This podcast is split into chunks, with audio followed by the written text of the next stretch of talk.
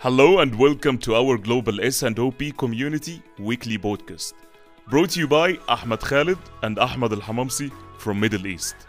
Our Global S&OP Community Podcast mission is to build a global community from supply chain, marketing, trade marketing, sales and finance all over the world, where everyone's voice could be heard and listened. Every week, we host a new episode with great thought leader in the S&OP industry. We believe that one word, one story, or one conversation could open up the light in the screen of your consciousness and you'll never be the same again. We discuss hot and trending topics with our subject matter experts by asking the right questions that uncover their valuable experience in our show. You can visit our website ahmedkhaled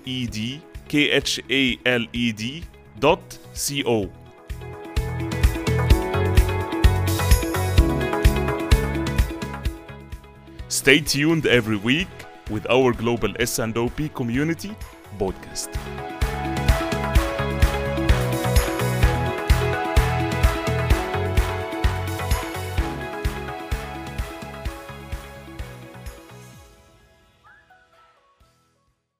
Uh, our guest today is a very unique guest. He is Khalid Aql. Khalid Aql is the CEO of Halwani Brothers. And let me give you like a, a quick introduction about Khalid Aql. Khalid Aql, he is a mechanical engineer by education. His passion of understanding economics pulled, pulled him mostly to study economics for one year post the graduate level. Khalid worked for the two top FMCG companies in the world, P&G for 14 years and Unilever for 8 years. Uh, Khalid was the customer development vice president at Unilever, who managed the route to market inside Unilever globally. And the period between the two companies, he worked with uh, Fairuz International with a different industry and different challenges for five years. Uh, then he landed into general management for the past uh, five years as a CEO for uh, Regina for pasta and food industry. After that, uh, he joined Almarai, definitely as a GM for Egypt.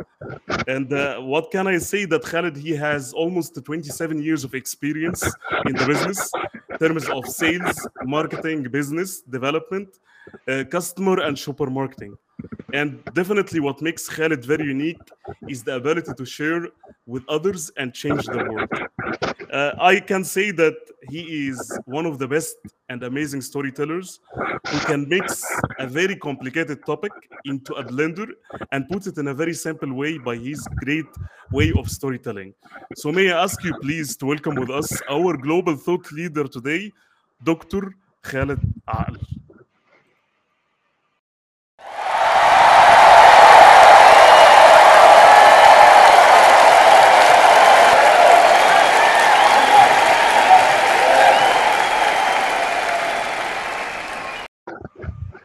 Dr. Khalid. Hello and welcome. Hello, hello everybody. Uh, hi Ahmed. Hi Ahmed. Um, uh, so happy to be with the, the two of you here. Uh, first of all, a small correction here because it's there are 27 years of experience commercially plus five as a general manager or CEO. So in total, it's 32 years. Wow. Well, well, I know that I, I appear much younger than the uh, the actual age. Yes, Those are 32 years of consistent uh, commercial experience. So thanks for the intro. I'm so much happy and pleased, and I feel privileged to be with you and with your uh, respectful audience today. Thank you so much, Khaled. Let me firstly thank you for accepting our humble uh, just invitation for the podcast. And definitely, it's something new for us, me and the Hamamsi, and I'm sure also for uh, the audience that they will join today, something related to the, to the economies. We have never talked about this. And definitely today we will have great values, and we're looking forward for it. So just uh, before we can jump into the the audience. Yeah. Yes, please. This is me. Just I'm I'm saying hello just for technical challenges in case. So it was working. Thank you for uh, the intro. So we have our friend and our brother Taibaji. He's sending all the best. Thank you so much, Taibaji. Taibaji, for Thank you for sending this. Yes. Our friend Ahmed Meshal, he's sending his greetings also. Hi, all. Uh, Thank you so much, Ahmed. Our friend Muhammad Mahfouz from Egypt. Hi to everyone. Thank Hi, you so Muhammad. much Thank for tuning in. Muhammad. Our friend Marwa Ramadan looking forward for today's topic. Thank you so Thank much you for tuning in. in. Our great friend Aliya Rafat. Why the screen is black or it's my problem? I think, uh, Can, guys, yeah, can please Lord- reconfirm. Everybody seeing? Yes, everybody's seeing us, please. I think So- we have Jafar, Jafar Jawad from Bahrain. Uh, maybe Yes. it's from uh, Alia, problem with Alia's uh, internet or something. Yeah. Yes, please feel free just to uh, post, guys, if there is any technical challenge, and we can fix it. And uh, we have our friend Raymond. Warm greetings from you uh, from a grey, From- wet, and cold Bristol in the UK. Thank you Thank you so for much, our brother. I think we have great friends today. Sharif Hassanin, great Hi, to be Sharif. with you all. Thank you so much for being here. Jafar, he's confirming that it's good. Okay, that's So great. That's thanks. great. I think that we can start our episode. It's safe, yes. So again, Dr. Khaled, uh, pleased to be here with us. It's it's, it's a pleasure to have you. Thank you so much. And uh, we kept hearing, and uh, I heard from you that there is something called a stagflation. So just very curious to understand what is the stagflation. Yes, Okay. everyone is, is clear about inflation and I think recession, but stagflation maybe uh, it's not it's not very clear to everyone. Okay. Uh, first of all, thank you for very much for picking this topic on stagflation. Um, uh, I think it was smart of you to pick stagflation. Why? Because actually today we are living in stagflation. So it's extremely important for the audience, actually for the wider audience, to know what stagflation is, how to um, uh, handle stagflation, and what's the way going forward to survive a stagflation uh, period. Well, a textbook definition of stagflation stagflation is a combined word, and it is made up of two parts. The first part is stagnation, the second part is inflation. Uh, I'm sure we're all familiar with what stagnant is. Stagnant is the exact op- opposite of growth. So, if we have a growing economy, the opposite of a growing economy is a stagnant economy, an economy that doesn't move, that does not grow. That's the definition of stagnant. Then inflation, we all know that inflation is associated with price increases in general, as, as described by the consumer price index. So I'm sure that most of our audience are familiar with inflation and what inflation is. And they are also familiar with stagnation and what stagnation is. So today the term is when the two of them happen at the same time. So this is stagflation, and this is usually coupled with a very high level of unemployment and also about shrinking to the industrial throughput. As you know, there is also another term which is familiar in economy, uh, and that is uh, the CPI. Uh, sorry, the PMI. PMI is the Purchase Managers Index. There is also another measure where um, economists, when they try to measure how the economy is um, uh, performing, they check with all the purchase managers about their ability to buy and the quantities they buy on sing- every single month, month in, month out. So when the purchase managers index is going down, uh, unemployment is going up, inflation is happening, while stagnation is around the corner, then this is described as stagflation. And unfortunately, what we're going through now, and that actually actually started more than a year ago, uh, as the economists describe it, this is classic textbook stagflation. Thank That's, you. that's uh, very clear. I think, uh, Doctor, and as Ahmed said, you you have a way to explain it easily. I think uh, uh, it, it, it clicked in, in our minds now. What about what's stagflation? And uh, Doctor, what led us to this uh, stagflation from your point of view? And uh, yeah, I mean, what happened? Why why are we now in this uh, stage of, uh, of stagflation? And when do we reach? When do economies reach this uh, this period? Okay, I'll, I'll just try to um, refresh our memories. Uh, two, three years back, and actually, I would split this time into three parts the pre COVID 19, during the COVID 19, and post COVID 19.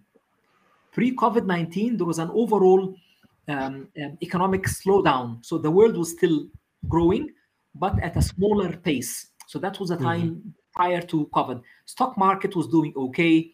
Uh, the uh, stock exchange in general was stable. Uh, inflation uh, numbers were under control. Unemployment was okay, but the economic growth was slowing down. I'm talking about the whole world economy growing at between one and a half to two percent only. So there was mm-hmm. there was growth, but slowing down.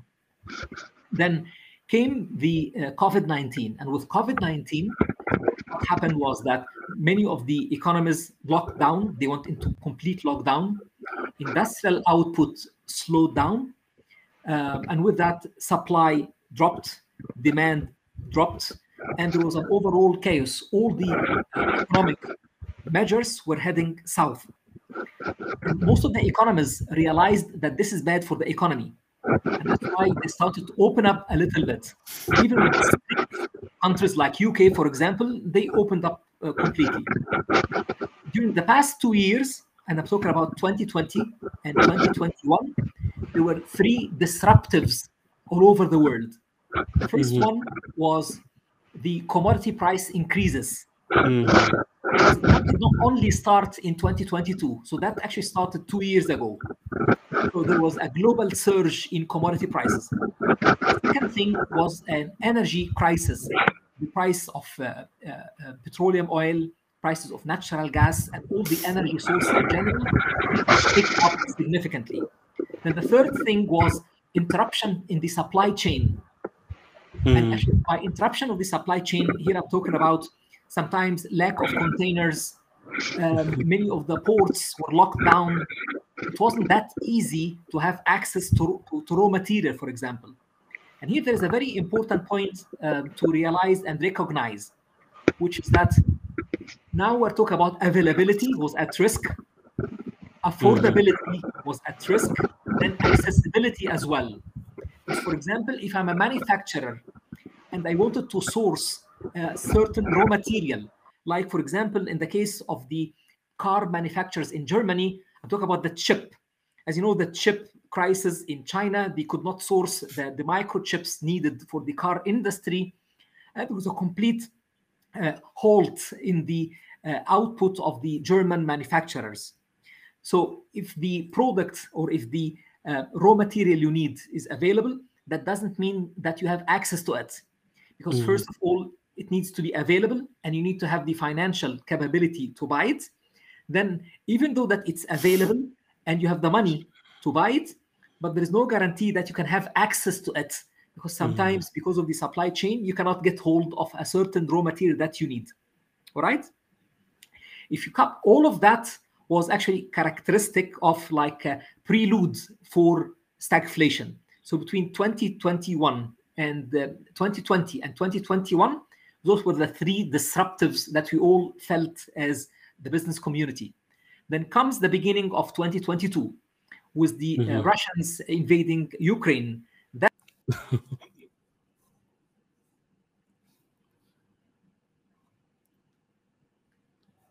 I think that uh, there is some.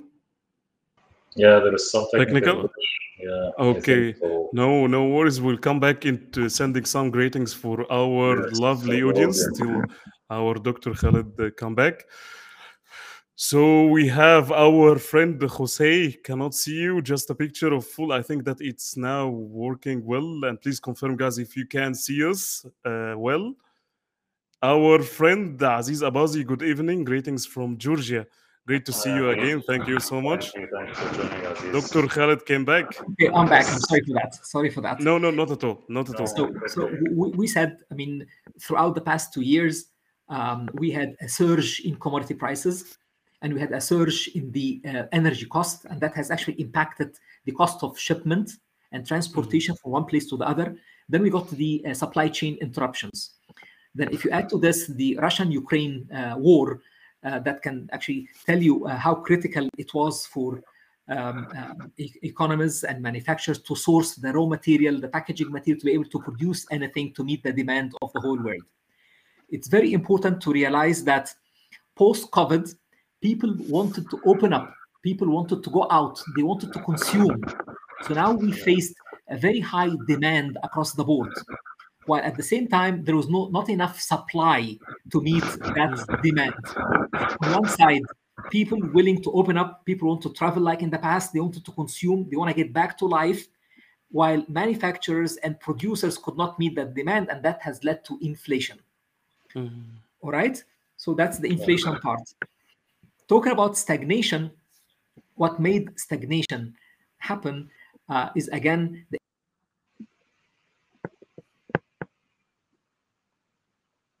I think there is a Oh, drop yeah. little bit. Drop a little bit, yeah. No, no worries. No worries. We come yeah, back. can, Let's- let's get- it's back. Yeah.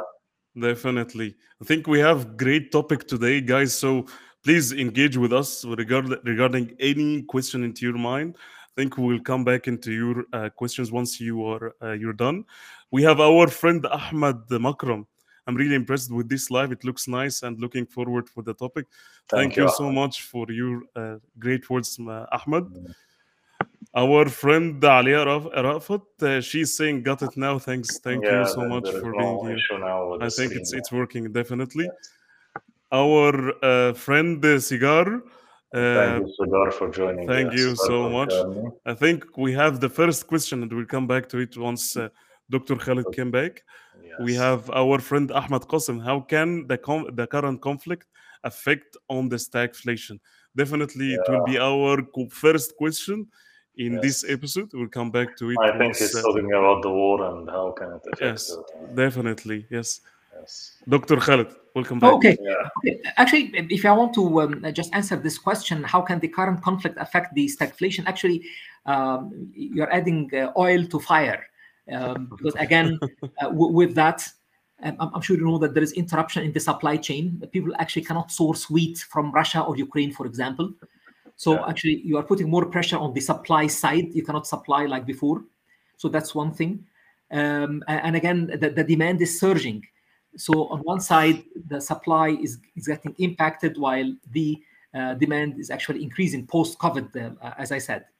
So that's one thing. Uh, second thing, um, commodity prices are increasing big time.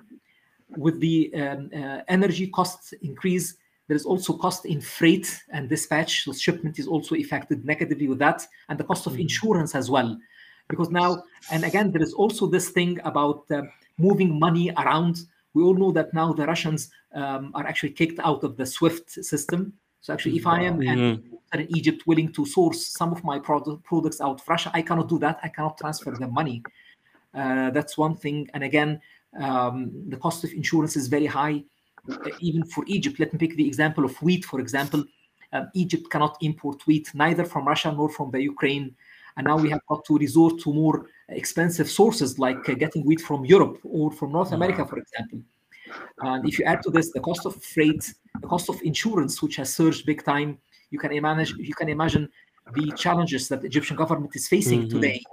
And actually, they started to seriously remove the subsidies, the food, um, the, the Yeah. bread subsidy in Egypt, which is going to be, uh, which will have uh, a lot of social repercussions if, if the current government dared to take a price increase uh, to bread. Thank you, Dr. Khalid, about this one.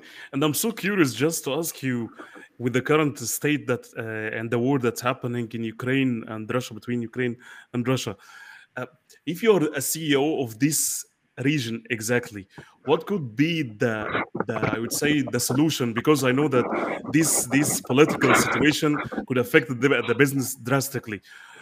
What could be the ways? I know that you have great experience in that what could be the ways to survive the business inside these two countries? To, tell you the truth, adaptability, because now adaptability became like a critical skill that all CEOs should have. And what do I mean by that? If I'm a country that is totally dependent on export, for example, then I've got to shift my business model from export and focus a lot more on uh, domestic consumption. And actually, what helped China uh, during the COVID 19 is that they already have a, a large market. We all know that China is the factory of the world. And the Mhm. Chinese economy has always been designed to cater for export out of China. During COVID time, the Chinese economy kept growing. I mean, it wasn't impacted negatively. Why? Because they have uh, local demand is so huge. They have 1.6 billion in population. So immediately they shifted their focus Hmm. from exporting into local consumption. How did they do that? They reduced the interest rate they encourage the Chinese to move and consume and travel a lot. They encourage them to Mm. buy homes by reducing the mortgage um, um, Mm. uh, cost. And that's why uh, they must be resilient, flexible, and adapt to the situation. If I'm a CEO, for example, today, I'm trying my very best to replace uh, domestic raw material by the uh, imported ones because we know how challenging importing um, uh, any uh, raw material is. So I would work a lot more on developing the local suppliers, uh, increasing Mhm. my market share, going local uh, vis-a-vis going global. Because you know what? For the past 20 years, all the economists have been promoting globalization. But actually, today, globalization cannot serve you. You Yeah, to localization. True, very true. And you need to focus a lot more on sourcing your raw material locally, and looking after your local consumers, and actually globalization or actually exporting comes at a later stage. If I would satisfy my local consumer base first, I'll be happy with that. And we started seeing many of the countries putting export ban. And that's a Mhm. big joke because in the past, people used to put some restrictions on trade because they were worried about uh, international markets impacting the local producers. Now it's the other way around. They don't want Mhm. the local producers to export. They want to satisfy the local need Local first. market. Mm. Okay, and actually we started seeing Russia doing this, Ukraine doing that, and actually Egypt. I'm sure that you have been reading or hearing the news lately that Egypt has put some bans on exporting, especially food Mhm, mhm. culture products. So now people are acting uh, and actually thinking local a lot more than uh, global. That's what I would do if I were a CEO working in Russia on Ukraine. Thank you, Khaled. I think that you just triggered one thing, which is uh, that the current state that most governments should really encourage the localization, and this is this is a, in terms of economies definitely. So uh, as you said that just it's not only about uh, exporting. You can you can encourage the the I would say the uh, localization. How we can develop your suppliers? How can you move from uh, global into local wise because most companies i think after covid-19 most companies they realized that uh, that especially supply chain is very disruptive at any certain point of time that you could get out of the market and your business will not be sustainable uh, totally because your supply chain network is has a global network. So the more you focus on localizing i do believe the more that you will be more sustainable inside the market itself. Because again companies they were looking into globalization because of they want to reduce the supply chain costs they want to centralize their stocks they want to, do, to reduce as more as they can for their margin sake of margin. But now they moved from a centralization into decentralization. It came with a cost but and also dilute their margin but at a certain point they can just compromise this for their future. I think i, I can echo your voice about this one. Thank you so much for this uh, amazing uh, just uh, a story. So if you allow me uh, I- I think there's there's one question regarding what's the best investment um, that um, these days, as you all know, gentlemen, this is like a very tough time. It's a, it's a VUCA environment. Uh, and during VUCA environment, people prioritize the basic needs. And by the basic needs, I'm talking about three things in particular. It's healthcare, it's education, and food and beverage. And actually, it will vary. So the best investment is one of these three. But um, um, if I'm talking in specific about this part of the world, because we don't have uh, we have food shortage. So food shortage is a big threat, to, uh, whether it's to Egypt or the Middle East in general. Uh, and during the lockdown, you need to at least source your food domestically. Mm, So I believe the best thing for the governments of the Middle East is to focus on food and beverage, and in particular to agri industry and food business. It's the two things. How can you have um, accelerate your um, um, agriculture throughput, and how can you turn that into industry? So for me, the best thing is um, agriculture-based industry. So it's the mm, food industry and agribusiness in general. Um, I know that uh, people used to look at agriculture as an old-fashioned, and people thought that to be modernized, you need to move from agriculture into industrialization. But you see, the time has changed. And now all governments, I'm talking all governments, need to be a lot more focused on agriculture and on food industry based on your own agriculture. So that's a quick um, reply to one of the questions uh, mentioned here. Thank That's you. great. I think it's part of the localization that we're talking about that yes. countries to start to depend on, on themselves and not to export or not to import from uh, from from the other countries, especially with the, all the rising costs that you're talking about, insurance and all this. So yes, definitely great answer. I echo your voice here. Thank you, Khaled. If you can just allow us, we'll come back into our audience. We have our friend Mahmoud. He's saying good evening from Riyadh very important topic, especially nowadays. Thank, Thank you. you. so much. Uh, I think we have another question from our friend uh, Jose. He's asking how lack of transportation works. I think that he is talking about the the, the freight and the, the lack of uh, containers. Containers, and this problem. Yeah, see, again, I said uh, we have three challenges. Number one is commodity price increases. Number two, energy cost increase. Number three is supply chain interruption. Mm. And that's accessibility. That's the accessibility part. So sometimes actually whatever you want to buy is available and you have the money to source it, but actually you don't have accessibility to it. I'll just mention one example regarding sesame because I, I buy a lot of sesame. Sesame is usually um, um, um, available in Ethiopia or in Sudan. Mm. But and, and we have the money to buy sesame but as you know, there is like a, a military coup in Sudan, and there is like friction uh, all over Ethiopia. So even though that sesame is available in Ethiopia and Sudan, and we have the money to buy it, but I don't have access to it. So that's yeah. one part. Mm-hmm. Second thing, and it's a global thing. If you remember the ship that blocked Suez Canal, remember that mm-hmm. case? That yes. was maybe few few months back. So again, it's just one simple sh- ship uh, that drifted along the Suez Canal and it causes the canal to be blocked. And again, there was like a long queue of container ships awaiting to pass by the canal. So again, it's you cannot Absolutely. blame anyone here, but again, it's a supply chain interruption. If you have uh, like um, uh, a port closure or mm-hmm. lack of containers, for example, uh, or for example, um, uh, port going uh, on strike, port labor going on strike. Yeah. Again, it's not about availability or affordability. There is an important element called accessibility mm. and start to impact the business big time now. Because I know, for example, that the world is also is not only short in number of containers, it's also short in number of ships.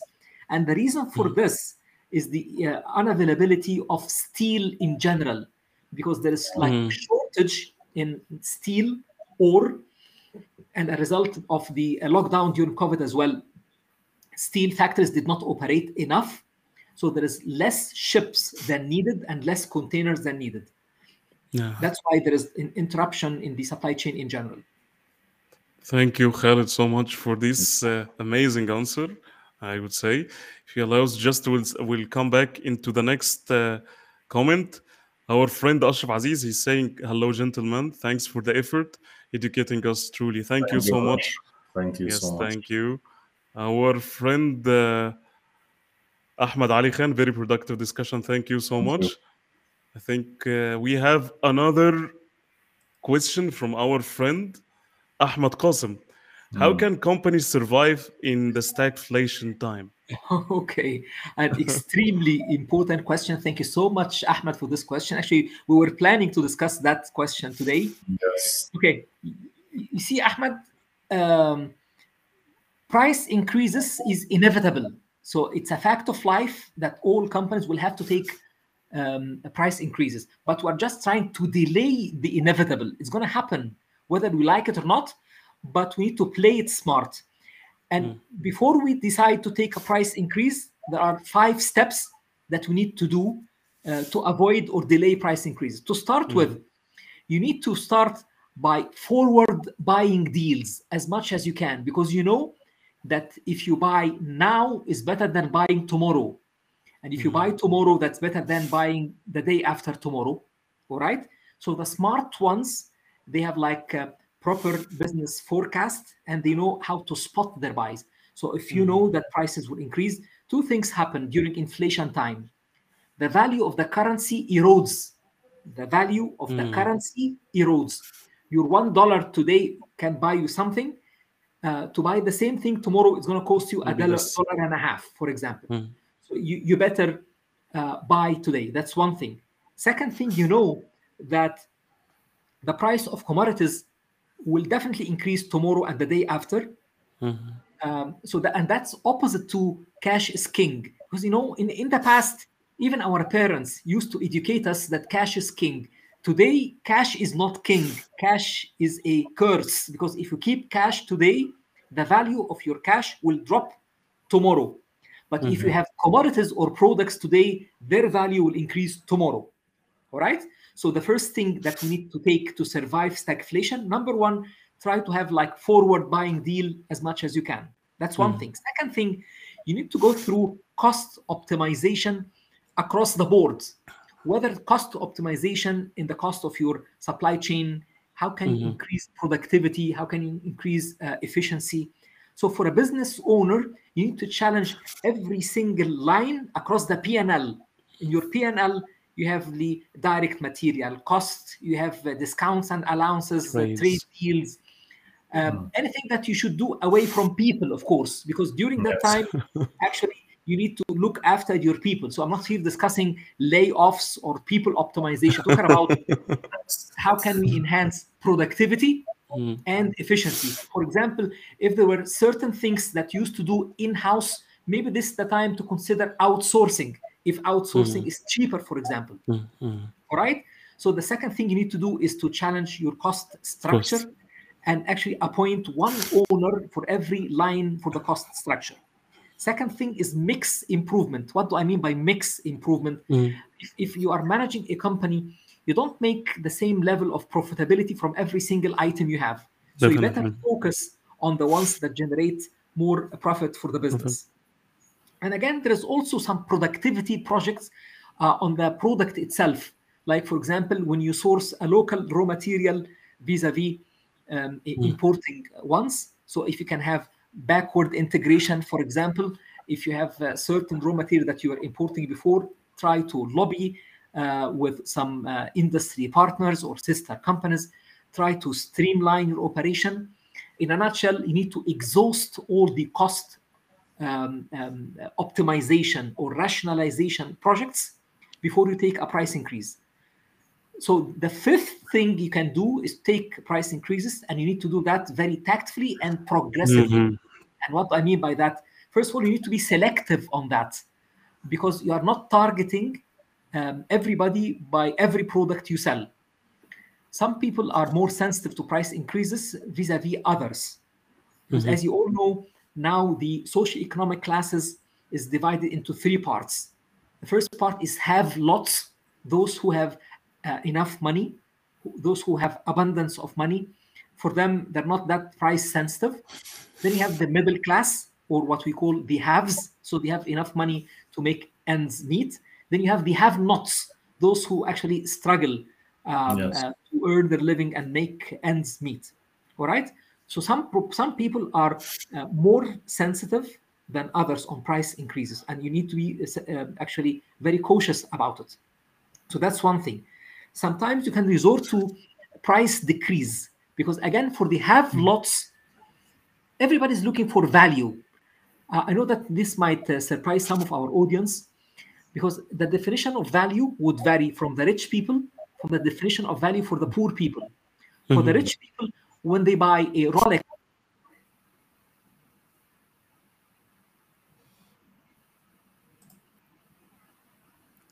I think also We lost, him, uh, we lost uh, Khaled for a while. Let's take uh, some of our Yes. uh, lovely audience uh, comments. yes, sure. So we'll jump into our friend Jose. He's saying one ship. I think Khaled he came back. Yes. Dr. Khaled. Yes. Welcome back. We cannot hear you, Khaled. I think you're uh, No. you're muted. You're muted, I think, yeah.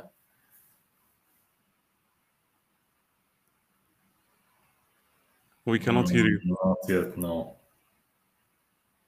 No problem. Okay, okay, we'll be Yeah. waiting for you. Okay. No problem at all. So uh, we have Jose.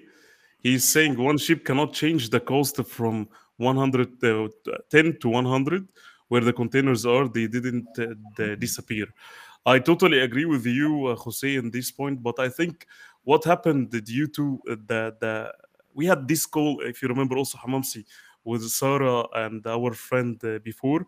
I think one of the challenges that the the spike in the the cost that happened in the containers that Yes. the un- unavailability of the containers because the law of supply and demand they were not in equilibrium. I think dr khaled came back. Yes, can, can you hear me now? yes Yes. yes we yeah. can hear you Okay, okay, great. I was just trying to explain the, the principle or the concept of uh, value because everybody's after value, but the definition of value would vary from the rich and the poor. So for Mm. the rich man who, who I mean, who buys a Rolex watch, he believes that he's making a good investment and that's a good value because for him, uh, that's that's a hedge for his money because he knows that with time the value of his Rolex will definitely increase. And it's the same thing if you are buying a Mercedes car. It's a very expensive one, but you know that this is a good Value for money. Yeah. yeah so i think it's dropped again Yeah. But having uh, no some problem. So, no problem. if you allow me i'll come back also to uh, the same question Let's go for back to the Jose. same question of the containers. Yes. for Jose, I think it's uh, it's the game of the demand and supply, and uh, due to the, the the the unavailability, I would say in the containers, and that has been said by Khalid, uh, even the ships itself, there was a spike in the demand. And if you put yourself in the the place of any freight uh, forwarder or any just uh, shipping lines or uh, the, the place itself, if you have uh, like a high demand, you will you will have the, the the power and the ability to increase your cost and to increase your price uh, in that that way so that's why this the spike happens. And at the same time also just cycling or recycling the containers itself it takes a, ti- a long time. I would say that the recycling itself takes time to have it like that uh, that way. That's why this spike that happened in the, the cost itself it happened that way.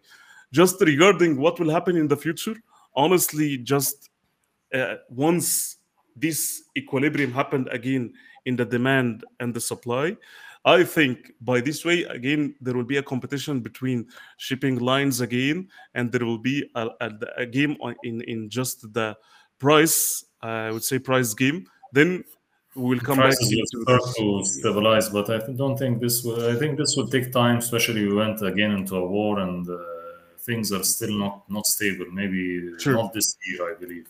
Sure Yes. so welcome khaled again Uh, Thank you so much. Sorry, sorry for that. not at all Uh, not at all. So, so so I was explaining the the concepts of uh, value for the rich man, and and for the poor man, uh, because he has limited cash or the cash outlay he has is so much limited.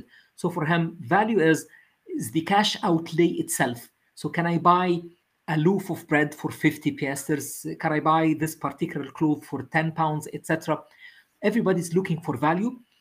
So, so should we as manufacturers, uh, again, uh, for example, the value for um, a uh, di- diapers uh, user, if I'm a rich man, I'll buy the value pack. Okay, because I think that I'm, I'm making a good deal on this. When I buy a pack of diapers, which is 100 diapers, for example, I'm making um, better money um, per diaper. However, for the poor man, he can only buy one diaper or a small pack because that, Yes. that's what's suitable for his cash outlay. yeah So if I'm a manufacturer, I need to know my consumers pretty well, and I know the definition of value for them, and I actually hammer on that. So, for example, if I'm producing shampoo, for example, Yeah, I was just going. Sorry to interrupt you, doctor. I was just going to interrupt you about this with this uh, specific uh, example uh, when they introduced the small sachet for the shampoo. I think it was very clever to meet this uh, consumers, to meet the consumers who cannot afford spe- uh, only for one uh, bottle washing, one wash. see? Uh, it really, it was a great hit. you see, Yeah. even even though a uh, price per milliliter is more expensive on the sachet, right? Yeah. it is Yes. more expensive. But for the poor guy, that's a good value because he knows Yes. that he can buy it for one pound, for example. Exactly. Okay. However, at the same time, for that uh, shampoo full-time user, he would buy the big pump, which is like Yes. um, 750 ml. All right, and he's paying maybe 50 pounds for this, and he Hmm. believes that he made a good buy out of this, which and that's the definition of value for him. So everybody's looking for value. Um, however, it's very important to know that consumers react differently to price increases. So not mm-hmm. all of them respond to price increase in the same way. Okay, and actually, um, I think that topic of uh, diapers will be very interesting for our audience uh, to spend some time explaining this. We know that Pampers um, is the most expensive diaper, all right? So how would people react to a price increase of Pampers, for example? If I'm a rich man, um, I wouldn't worry at all. If I'm using mm. Pampers for my kid, I will keep on using Pampers, all right? However, I'll be looking for the best value in Pampers, the big bulk Pampers, because I'm buying it in any way. So I, I better get a good deal out of buying Pampers. Mm. However, for the middle class um, um, shopper who used to buy Pampers, then he might actually shift from Pampers to a cheaper brands, or mm. he can move into system usage, like buy Pampers because Pampers is premium and they can use it out of home. However, I can mm. buy a cheaper brand for my kid whenever he's at home. All right. Then, if I'm a poor guy, I can drop diapers altogether and then get back into napkins or el kafula like in the past. so people don't respond the same way. Mm-hmm. Actually, their response would vary by category and by the socio-economic class and by their economic viability, whether they can afford something or not. And that's the biggest threat we have here. Yeah, definitely. Uh, if you allow me, if you allow please, me. please.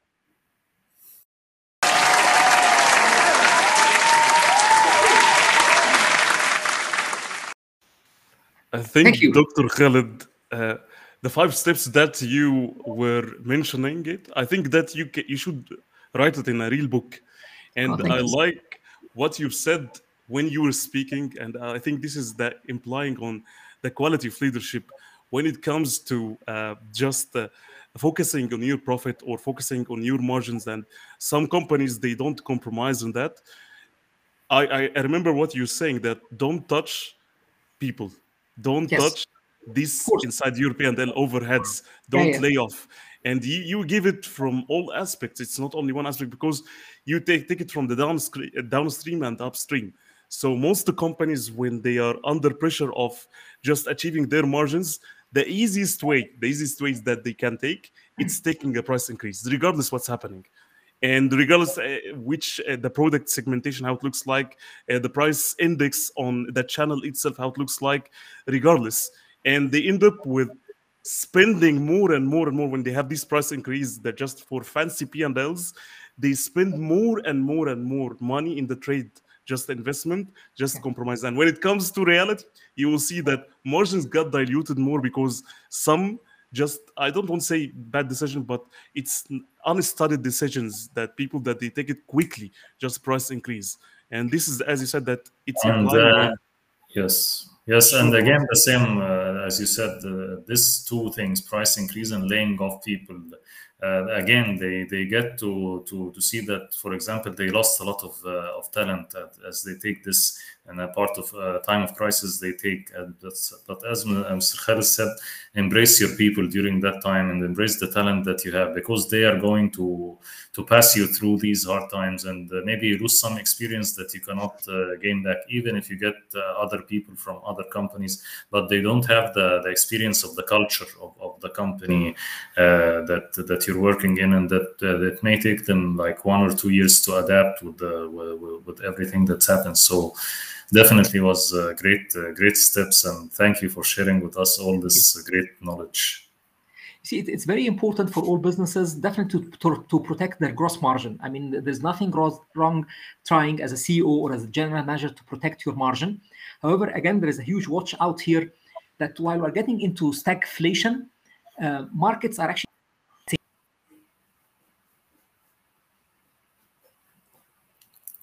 I think we have a drop again, drop little again, bit. Yeah, let's let's take quick comments till. Uh, sure. Khaled is back. So we will jump into our friend, what we have now. Dr. Khaled came back. Yes, yes welcome back. Un- unmute Dr. Khaled. Unmute Dr. Khaled. we cannot hear you. No problem. so t- till Dr. Khalid come back, let's uh, come into our friends. So we have Raymond. He's saying the Suez, Suez Canal blockage and increasing Russian airspace closure shows how fragile the supply chain transportation infrastructure is. There seems to be very little flexibility and adaptability to use alternative route and solution without uh, airlines, I think, or airline. Yes, yes, yeah. definitely, definitely, hundred percent with you, Doctor Raymond. We'll be waiting for Khalid. You can hear. We, we cannot hear you. Hear, cannot hear you. Yeah. Yeah, yeah, we'll, we'll be waiting for you. No, no, no yes. problem. So, uh, we have also our friend Rooney. Rooney, Rooney, uh, Rooney, our friend from California Garden. Thank you, yeah, Rooney, for, for, joining, and it's so so nice to to hear from you. Thank you. Thank you so much, Rooney, for tuning in. Our friend Muhammad Atiyah, he's saying in principle, welcome to the great economic man, Professor Khalid Aql. I would like to brief summary of the most important challenges facing large companies in light of the condition of the coronavirus and the war between Ukraine ah, and so Russia. Thank you. Yes, thank you. Dr. Khalid. Yes. We yeah. can hear you now. Uh, oh, okay, I think there was one question regarding what's the biggest threat that any business is having these days. Um, actually, yeah. the biggest threat is business interruption because actually we are running a business, we are getting some input, we do a process, and we're expecting some output. So anything that can cause business interruption is a big threat whether it is the availability of raw and pack material mm-hmm. or uh, power shortage or inability of labor or inability to export, for example, anything that can cause business interruption is a big threat. I remember very carefully that the simple uh, toothpaste actually includes 89 different ingredients. I know that this will sound like a surprise to many of our audience today. Imagine that any of these ingredients any one of these ingredients is unavailable or out of stock, that can cause Unilever to stop producing toothpaste, for example. So yeah. any, anything that can cause business interruption is a threat to me, whether it's a power shortage, uh, it's the absenteeism of a particular labor or inavailability of raw material, or if I'm having my sales force um, getting COVID 19 and they are unable to go out there in the street and sell the products. So anything that causes business interruption.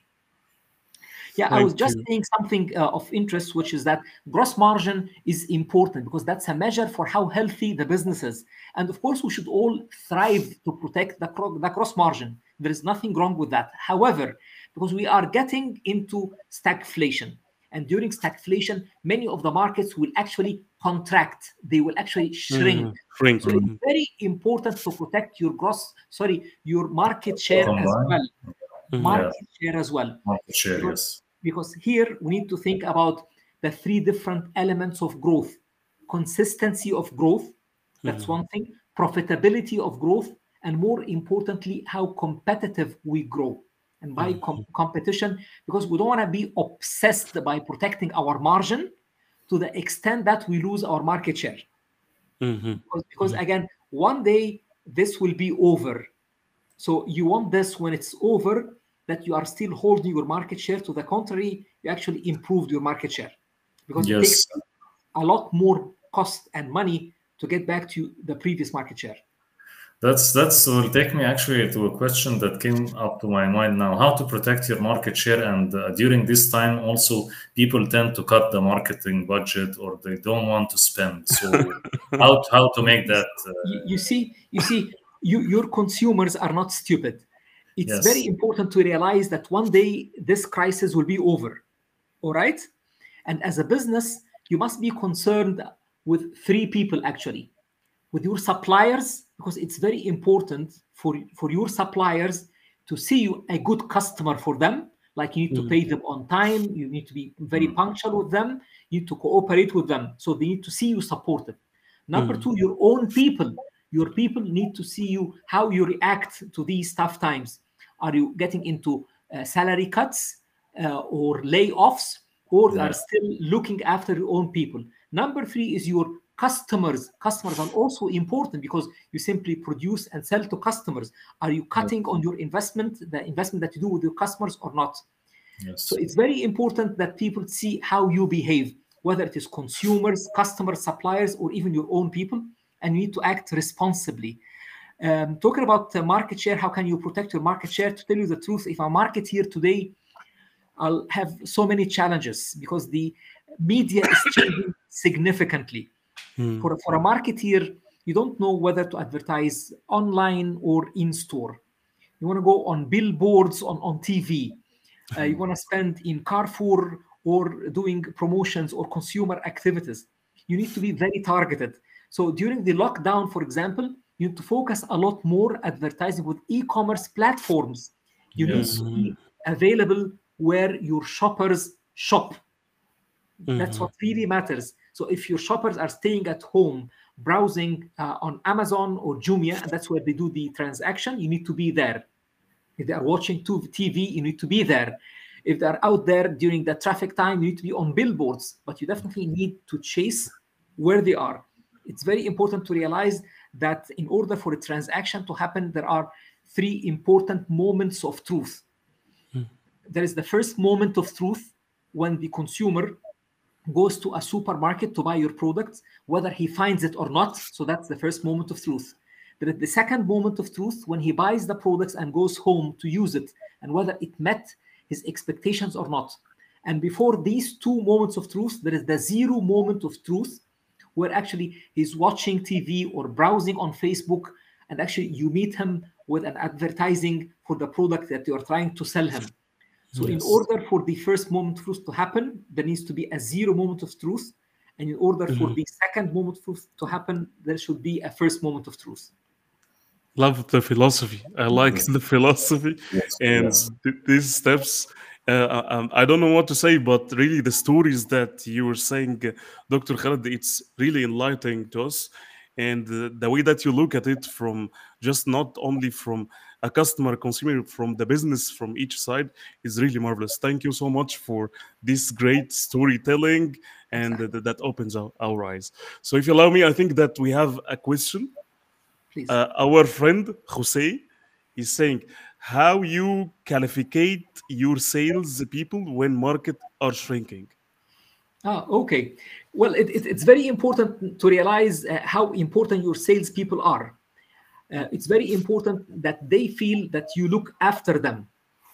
Um, I think this is the time you make their life easier. So, for example, you need to save the time um, they spend on loading, offloading, etc.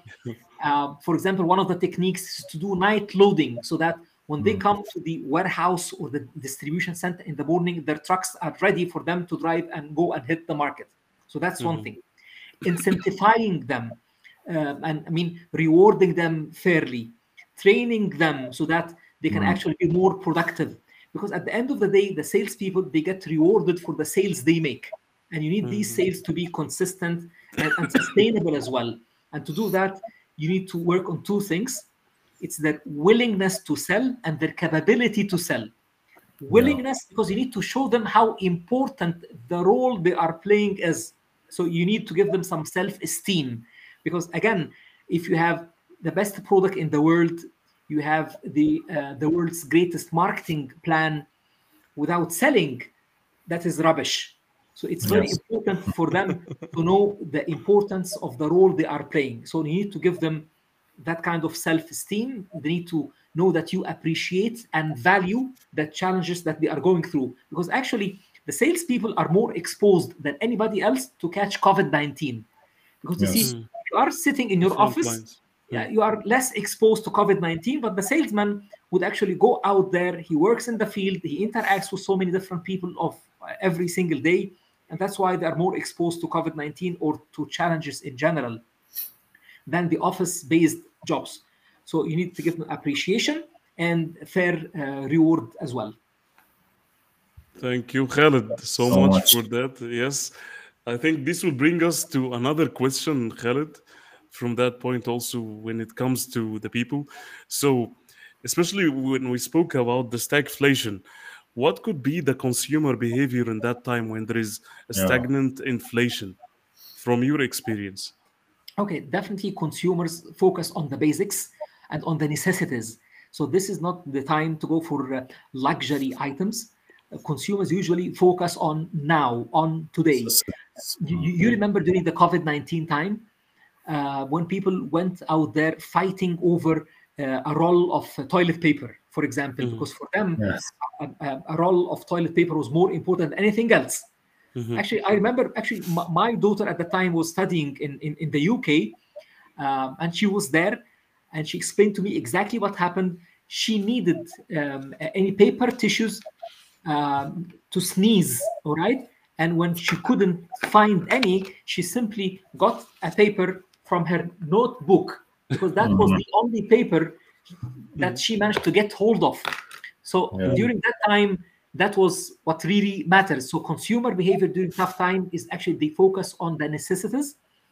Um, I remember carefully uh, in Egypt during the Arab Spring, the sales of food items almost got doubled, and the Yeah. sales of the non-food items shrank significantly. So this is the Mhm. time you, you focus on the core SKUs, on the absolute necessities. I know that, uh, um, for example, companies working in uh, non-food items they struggle a lot during that time uh, vis-a-vis companies working uh, with food in general and the consumer because he has limited cash they will definitely prioritize the absolute necessity Thank Definitely. you, Thank you so Khaled, much. uh, I keep saying that uh, just time is flying as usual with these great values. I would like to thank you really for your great time and your amazing stories. Uh, honestly, I didn't under, understand or just I didn't uh, know what is the stagnant inflation. Maybe I heard about it, but the way that you describe it and mention it uh, through your amazing storytelling was really enlightening. Thank you. Definitely, it was a pleasure having you today. Hopefully, Yes. that we can host you more and more and more. Give us I like, so because enlightening there are sessions. uh, values and uh, really we had uh, a lot of fun and I think the- all the Thank you. audience from the interaction from uh, all our lovely audience also and the questions that came in. So we're blessed to have you today and uh, Thank you so much. thank you so much for your time and thank you for all our lovely audience really. Th- thank you thank you gentlemen so much thank you so much Th- much appreciated Thank you, Khaled. Thank you, Khaled. Thank you, stay guys. safe gentlemen stay safe Thank you. gentlemen. Thank, you. you. Thank Bye. Thank you for listening to our Global S&OP Community podcast. We hope that you have absorbed some values from this episode. Don't forget to subscribe to our podcast to be notified every week with the new episode. You can visit our website ahmedkhaled.co or ahmedkhaled.co. We believe that one word, one story, or one conversation could transform your life. Stay tuned next week with a great thought leader in S&OP. Have a wonderful week ahead.